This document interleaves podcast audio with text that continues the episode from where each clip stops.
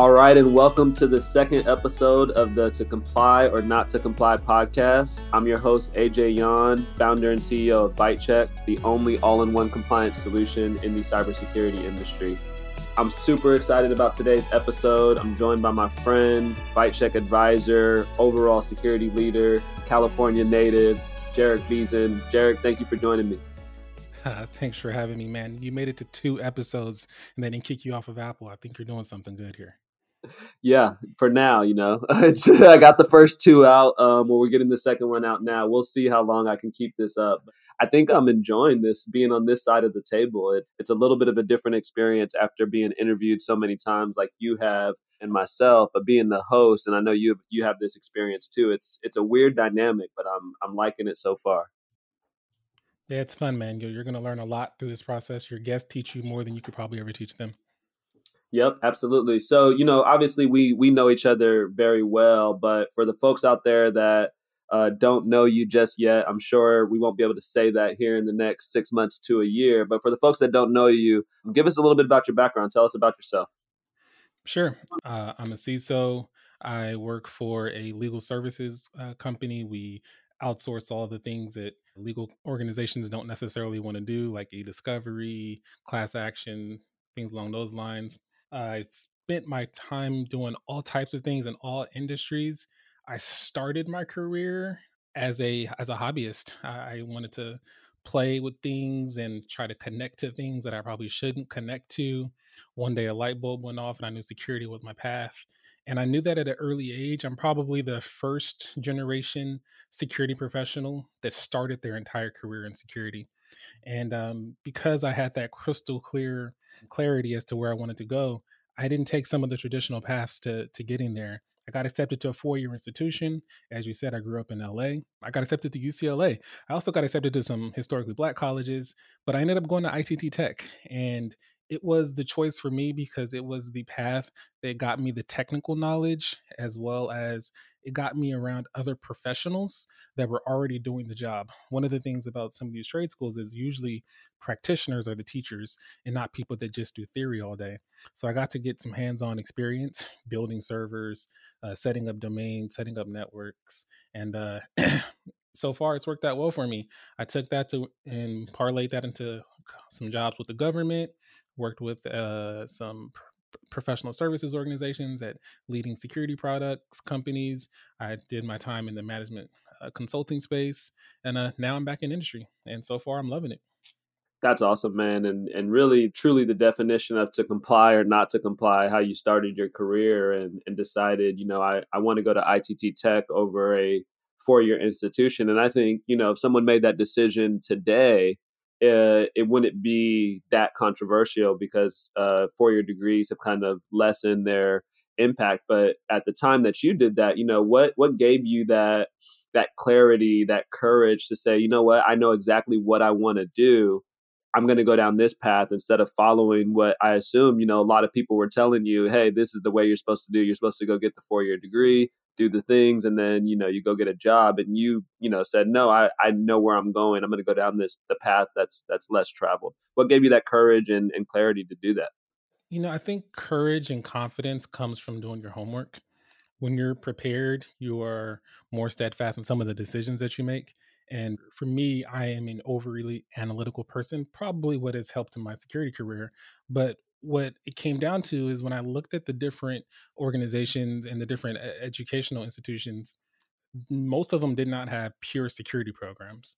If they had any security classes, it was one security class, you know, InfoSec. And then when you looked even deeper, most of what they were doing was teaching you theory. So they taught you what a domain was, but didn't teach you how to set up a domain. They taught you what something like uh, I think it was called Ethereal at the time. Most people know it as Wireshark now, right? they would teach you what it is, but you didn't actually get to get your hands dirty and actually inspect and analyze packets. And I knew that if I wanted to hit the ground running, I needed to be able to have that practical experience that would translate to a real world job. And ITT Tech gave me that. And the four year institutions that I looked into, they didn't.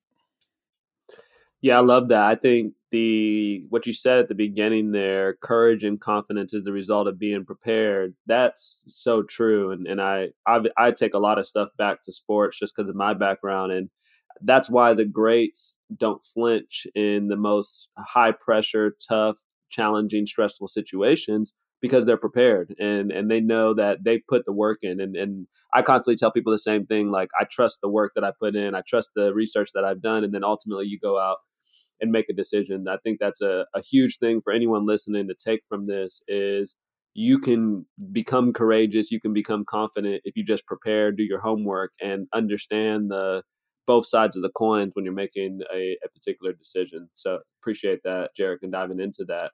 You know, we're recording this second episode of, of this podcast at an interesting time. It's right around the holidays. It's this weird week of the year where you don't even know what day it is. But we just had a big, huge event in the security industry. The the Log4j vulnerability just recently caused havoc over the holiday season in December for really, I guess, the second year in a row where December we've had one of these. But I want to talk about this from a leadership perspective. You're obviously someone in a chief information security officer role. You you, you have done a lot of different roles as a security leader when you have seen in your career, and especially for Log4j, a zero day like this that pops up, what's like that first thought that goes through your head when you're woken up in the middle of the night or first thing in the morning and you, you start seeing the phone going off and everything going off? What's the first thing that you're thinking of when you see something like this? The first thing that that I think is okay, what what is the damage? And who else on my team is is already aware of it?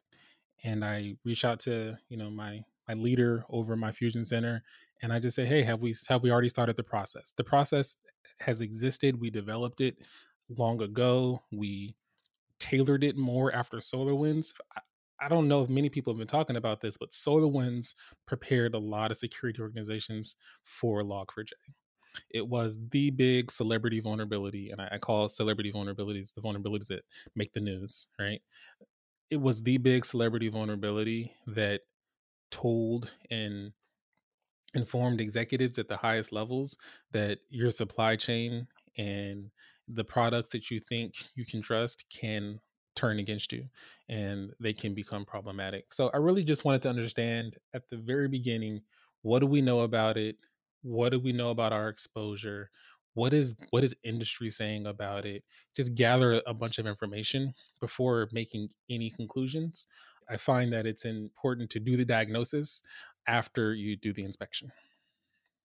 Yeah, absolutely. And uh, I think often you see folks in leadership roles, uh, especially in the security community, we just want to run really fast at problems before gathering all the details and, and figuring out just the foundation of what is actually going on. I like how you said you, you figure out who else knows because information sharing during an exercise like this is is so important you mentioned something that's interesting, and I, I thought about this as Log4j was unfolding.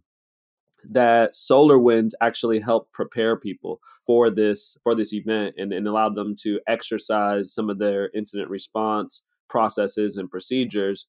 Do you feel like your experience, you know, back to back years of going through something like this, the second time around, it was easier to get the wheels moving, to get the response activities going because of the experience from last year?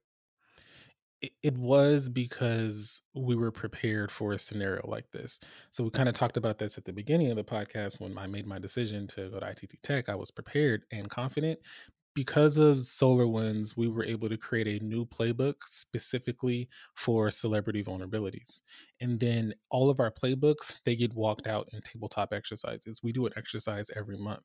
So at this point, there's muscle memory. We don't do a tabletop exercise on the same playbook every month, but every one of our playbooks gets tested out at some point in time throughout the year. So at this point, it was a matter of, hey, we've done this before. Are we walking out the things that we have already prepared ourselves for? And when I heard the answer was yes, great. I do want to see a little bit of proof of it just to make sure that someone didn't miss a step or anything along those lines. And they kind of laid out all the things that we've done so far. What SolarWinds showed me was communicating down to our employees is as important, if not more important, than communicating up to our executives. So we were able to get the word out to everyone in the organization here's what we know, here's what we're doing, here is what you tell our clients when they come to you because they're going to come to you because we're going to our suppliers and third parties. Here is our, our legal perspective, here's our security stance. And what that did was it provided a calm. One of the things in our organization that is still kind of res- residual is we had a pretty bad ransomware attack a couple of years ago. So I had to make sure that no PTSD kind of crept up into anybody because that ransomware attack took us out for three weeks. So people they hear some crazy thing is happening on the news. Is that us? Are we going to go down again? Is my job going to be in jeopardy? Right. So my job as the as the CISO is to be the chief calm officer at the same time. Right. I may be I'm like a duck, right? I may be paddling like crazy underwater, but above, people need to see a calm and steady presence. So that was also one of the things that I wanted to make sure that I I demonstrated and when the CEO looks at you and you're calm and you say, Hey, here's the situation, here's what we're dealing with, here's what we know about, and you speak about that in a calm way, in a very succinct way, and you give a clear action plan, you give KPIs about how you're um, going to measure the progress, though the things that you're trying to accomplish, he's calm. And if he's calm, everything else is good to go. But it's it's up to me to establish that calm. Yeah, that's critical. I love chief calm officer. I might have to to steal that as well from my seat here. But I think, you know, you're giving a master's class in leadership right now. You talked about at the beginning, you just go out and, and do information gathering. You're figuring out who else knows what have they already done. You're not coming in saying exactly what people need to do. And then even on, on as things progress, you've realized that it's better to communicate with those that are communicating down to other people within the organization than up oftentimes you hear from leaders of i have to go report to someone so I, that's my focus is getting the slides together getting the brief together updating the the ceo or whoever else that you need to report to but you're talking about the whole organization and i think it just shows this empathetic mindset that you have um, as you talked about you know potential ptsd from previous attacks and just you know people answering questions to customers. You're thinking about other people and the impacts of this vulnerability on the rest of the organization which i think is so important for any leader to consider is you you have to understand the decisions you're making and how they impact others it, it can't just be through a single pov of uh, how does this impact me and what i'm doing and, and i think that's a, a really good point. and as you're going through this vulnerability right you're you opened up all the communication channels you're you're going through and starting to triage and i think i saw recently you you had a post kind of talking about the aftermaths of log4j and and things that people should be thinking of as we have kind of stepped past this and, and hopefully most people have applied the patches and done their their fixes what are some of the things that you're thinking about as you shifted from triage to response to remediation and now in this next phase what should leaders and CISOs and security professionals be thinking about now, kind of post mortem of this vulnerability? So, my perspective on what a, a leader should do, not just a CISO, a leader should equip their team, prepare their team so that their team can operate on a linear path and execute with excellence. But my job as a leader is to look around the corner, right? And so as I look around the corner, I look at, okay, what can happen as a result of this. If we miss something, um, if our patch within an hour wasn't enough for the attack that happened within 30 minutes, if we have a vendor that hasn't notified us that they are also, you know, at risk, how does that impact us? That's that's how I'm always thinking. And then I say, okay, if the worst case were to occur, what other controls do we have in place or do we not have in place to mitigate that? And when I communicated with the organization, I said, hey guys, this thing sucks. It sucks because it's so easy to exploit. A kid could do it. If you Google it, you have the script that you can then do somewhere else. Don't do that, but that's how simple it is. But it also sucks because most organizations won't know how bad it is for weeks or months the attackers are going to weaponize this thing in 100 200 300 different ways it's going to be in every exploit kit moving forward it's going to be inside of people's educational types of trainings. Like this is going to be one of those things. It's like Mimikatz. It's just going to always be in the toolkit now. So that's why this sucks so much. But because it's so widespread, there's so much intel on it, right? So as I learned about what this exploit really was and how it operated, I said, okay, well, you know what? We have some other controls that are as good, if not better, than patching. Patching is great, except for patching is like plugging a hole while another hole opens up. What what people don't think about is I've read it on a number of occasions now. One percent of all code is vulnerable. Well, if you patch a vulnerability with, let's say, a thousand lines of code, there's 10 more lines of vulnerable code that someone can find and we kept finding that with log4j. It was it was you know 15 and then go to 16 and then 16 has issues and then go now we're at 17 i won't be surprised if we're at 18 and 19 so I can't just think about plugging a hole. I have to think about maybe putting a fence around where that hole may be. And that's where, like, maybe your WAF comes in or something like that. I have to think, okay, well, once an attacker is in, they're to call out at some point. So let me make sure that we have our outbound and our egress controls where they need to be. And we've already done these efforts and we've already done these projects, but let's just double check one more time. Maybe we'll see something that we didn't see because we have a more, you know, precise focus. And then at the end of the day, every attack is the same.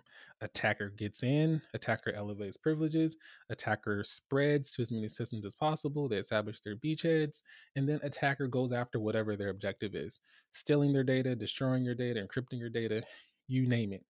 As long as I stop them at somewhere in that path, I'm okay. So let's not just think about this as a log4j thing. I've been starting to preach the concepts and principles of zero trust now let me start to articulate to my organization hey remember that zero trust strategy that we started working on?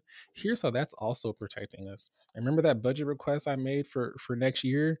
You want to sleep better at night? Let's make sure that we execute against that and let's make sure that we have the support that we need from the leadership down to execute against all those other initiatives that won't prevent the bad guys from getting in but it'll prevent them from doing anything once they are in right? And i'm constantly bringing the the strategies that we've talked about and i actually i went through the list of like eight different initiatives that we went through this year and i said because we did because we put in the waf we are more protected. Because we've automated patching over here we've we're more protected. Because we have this new third party risk program where we don't think about just checking the box for compliance but how can our third parties attack us? Because we've done all those things we are more prepared and more equipped to deal with log4j or anything like it. Does not mean we're out of the weeds. This thing is going to consistently change but this is just further you know instilling the confidence that you have the right leader in and you have the right team to address something like this.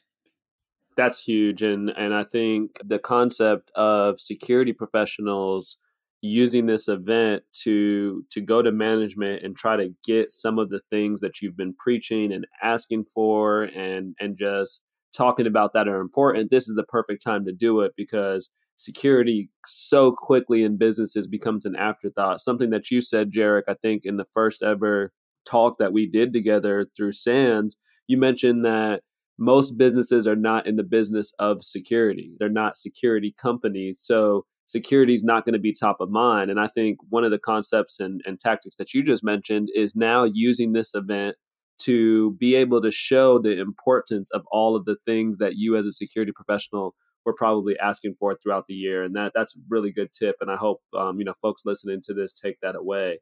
From your perspective, you talked earlier about you know I talked about empathy and how a lot of the things that you mentioned we're showing empathy to others. Uh, now, uh, as you think about other CISOs who just went through this, their incident response teams, their forensics teams, their SOC teams all went through a lot trying to fight this thing and, and fix this thing. What should leaders be doing or checking in on or uh, just thinking about for those individuals that were fighting those fires, that were working those 18, 19 hour days, that were really stressed about this because security professionals, all of us, you know, we we're training for this, but it's not an event that you're like super excited about because your whole role is to protect from this. So obviously a pretty stressful event. What are some of the things that you do or or tips or strategies that you have for leaders for their security professionals that are going through this? I love that you asked this question because anyone that's followed me or had enough conversations with me, I overemphasize the people side of leadership far more than the technical side. And a couple of things that I did, and I don't think that's the end all to be all, but number one, saying thank you to everybody that did something to help you respond. Whether it's their job or not doesn't matter. People need to know that you're grateful that you helped keep your company out the newspaper, right? That you helped make the Christmas break much better than it could have been. Some companies had a really rough Christmas break and they're still having a rough time at it. So that's the first thing is is saying thank you. That the second thing is recognizing burnout. I had a particular individual on my team. She went above and beyond. She found every single vendor that we know about and she started to Google every single one of their names. If they didn't put anything out on the internet, she was calling their help desk. Hey, what do you guys know about Log4j and your product? And she found 19 vendors that we would have never found that are exposed that never came out and said they were exposed. It was huge for us. But the amount of time that she did it, she realized that they were a 24 7 shop. So she was calling at all times of the night. And I didn't realize that. And about two days into it, I'm like, why are you always green on teams? We use teams, right? And she she's been working hard at, you know, trying to protect us from this. I said, tomorrow you're off.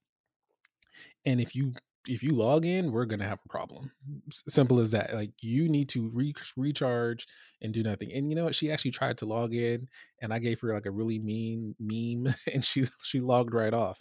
But you got to recognize burnout. Your team will burn out, and you got to recognize it for yourself as well. But your job is to protect your team, and sometimes you have to protect them from themselves.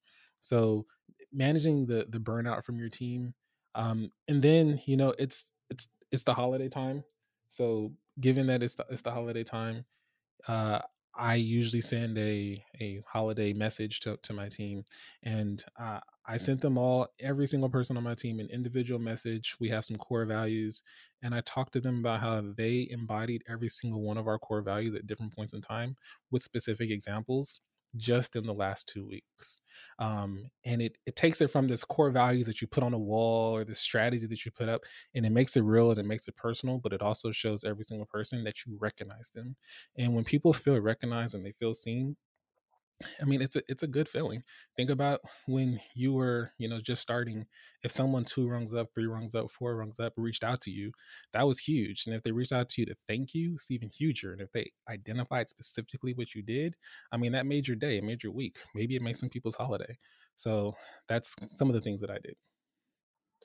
That's awesome, and I and I think you know not enough leaders take time to write something personal or just like you said you started kind of you bookmarked them with the same thing you know just give thanks uh, tell people thank you and show them that they're appreciated and that goes a long way and i and i really love the fact that you forced uh, that that person that was working hard to take that time off because we're often our worst enemies. You know, people don't want to burn out. No one goes into their day saying, let me go and burn out. But there's so much pride in what some people are doing that they don't take those breaks. So you need leaders that are aware and recognize these things so that you can step in and be that sense of truth that that guidepost to say you need a break and uh, and I'm sure uh, that individual really appreciated it and those are the type of leaders you you want to work with. So thanks for sharing that. All right, so with Log4j, we we have to talk about compliance. You know, this is the to comply or not to comply podcast, and events like this is where we see so much of the compliance versus security, and and people see them as opposing forces because you know I make my money off of compliance, but I'll be the first to say that a compliance report, having a SOC 2 or having an ISO cert or whatever it may be, would not have prevented anything bad from happening. Uh, these reports and the compliance reports people go through would validate that you have the necessary processes and procedures to respond. And we'll get into that, but it's not going to necessarily prevent it. What's your just overall thoughts on how compliance plays a role in these celebrity vulnerabilities and the process that you just went through that's fresh top of your mind? When I think about compliance in something like Log4j, I think about the fact that compliance kind of boxes you in. compliance is a set of controls that should be done in every organization. Some people badmouth compliance. I would never badmouth compliance. I just don't think it is the target state. I think it is a step towards the target state, and you can either get to compliance through security or you can get to security through compliance, but security always has to be where you end up. And I think about it in this way. For a long time, I've said it and I still stand by it that security is more important than compliance. But if you look at the specifics of compliance, I think it's more about the intent of compliance. When there's room for interpretation, when there's room for limiting how much you do, people will lean on compliance to say, hey, we check this box at least.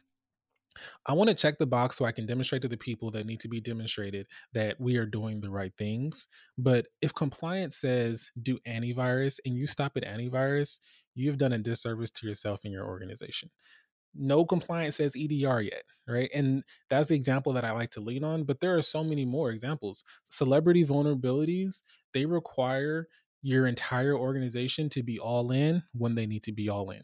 Nothing from compliance says that. Celebrity vulnerabilities show that you have to be able to handle all aspects of responding to something from correlation in asset management to events to vulnerabilities.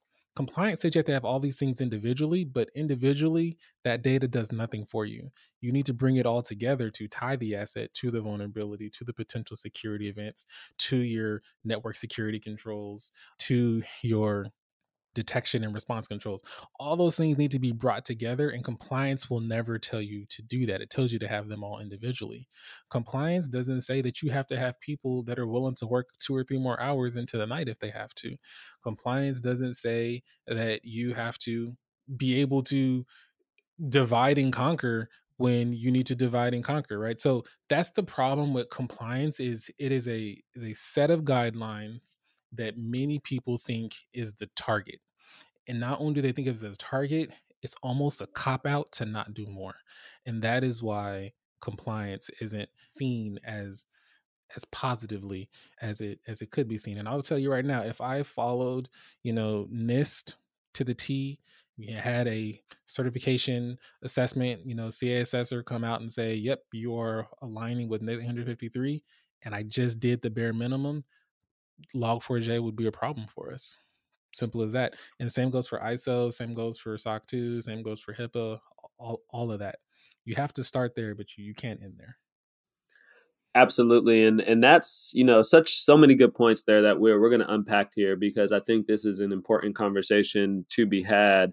One of the things that i noticed uh, very early on in my career specifically in soc 2 there's this criteria CC 6.8 that talks about the company will prevent malicious software from entering into their their network. And and the standard control that the AICPA recommends and in most SOC 2 reports you'll see out there is that you have antivirus installed. And sometimes the control will say you have antivirus installed on your employees workstations. It doesn't say anything about what you're doing in your actual production environment or around any of your customer data. And I just found it so strange that in 2021 and 2020, we still are saying the only way to prevent malicious software is through antivirus. The cool thing about SOC 2 that I really enjoy, but I don't think enough people take advantage of, but it's something that we pride ourselves on at ByteChek, is that it's really, I think, the only flexible cybersecurity compliance framework out there where you don't have to follow a set of specific rules. So for us,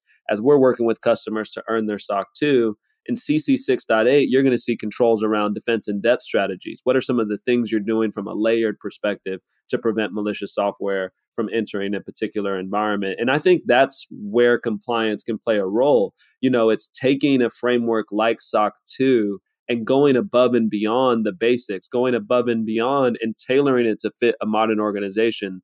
Something that you said earlier that I thought was really interesting is that you all do IR tests on a monthly basis.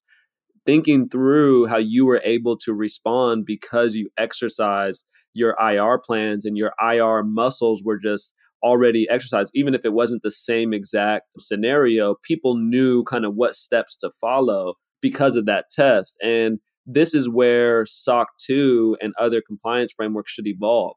maybe moving forward, we should change the traditional standard of hey, you do an IR test once a year, maybe those should be more detailed. Maybe those should be more frequent. Maybe we should include EDR type of controls. And I think that's where the industry has some catching up to do. I'm hoping ByteChek can lead it. But I think some of the responsibility, and I'd love to get your thoughts on this, Jerich, is on the end user, is on that CISO, is on that security professional that is receiving a SOC 2 report.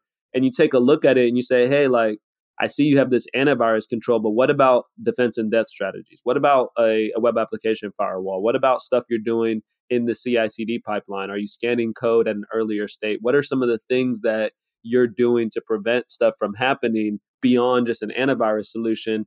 And, and then also it's on the auditors. Like auditors have to be better, have to be more technical, and stop relying on these standards. But I do think customers or people on this the receiving end of SOC 2 reports can ask tougher questions of these SOC 2 reports and not just let them check the box. But love to get your thoughts on that, Jerich. Yeah, that's a great point. Um, I think the first thing that we need to do is stop saying SOC 2 compliant, right? Like, what does that mean? Because there is no clear guidelines to comply with.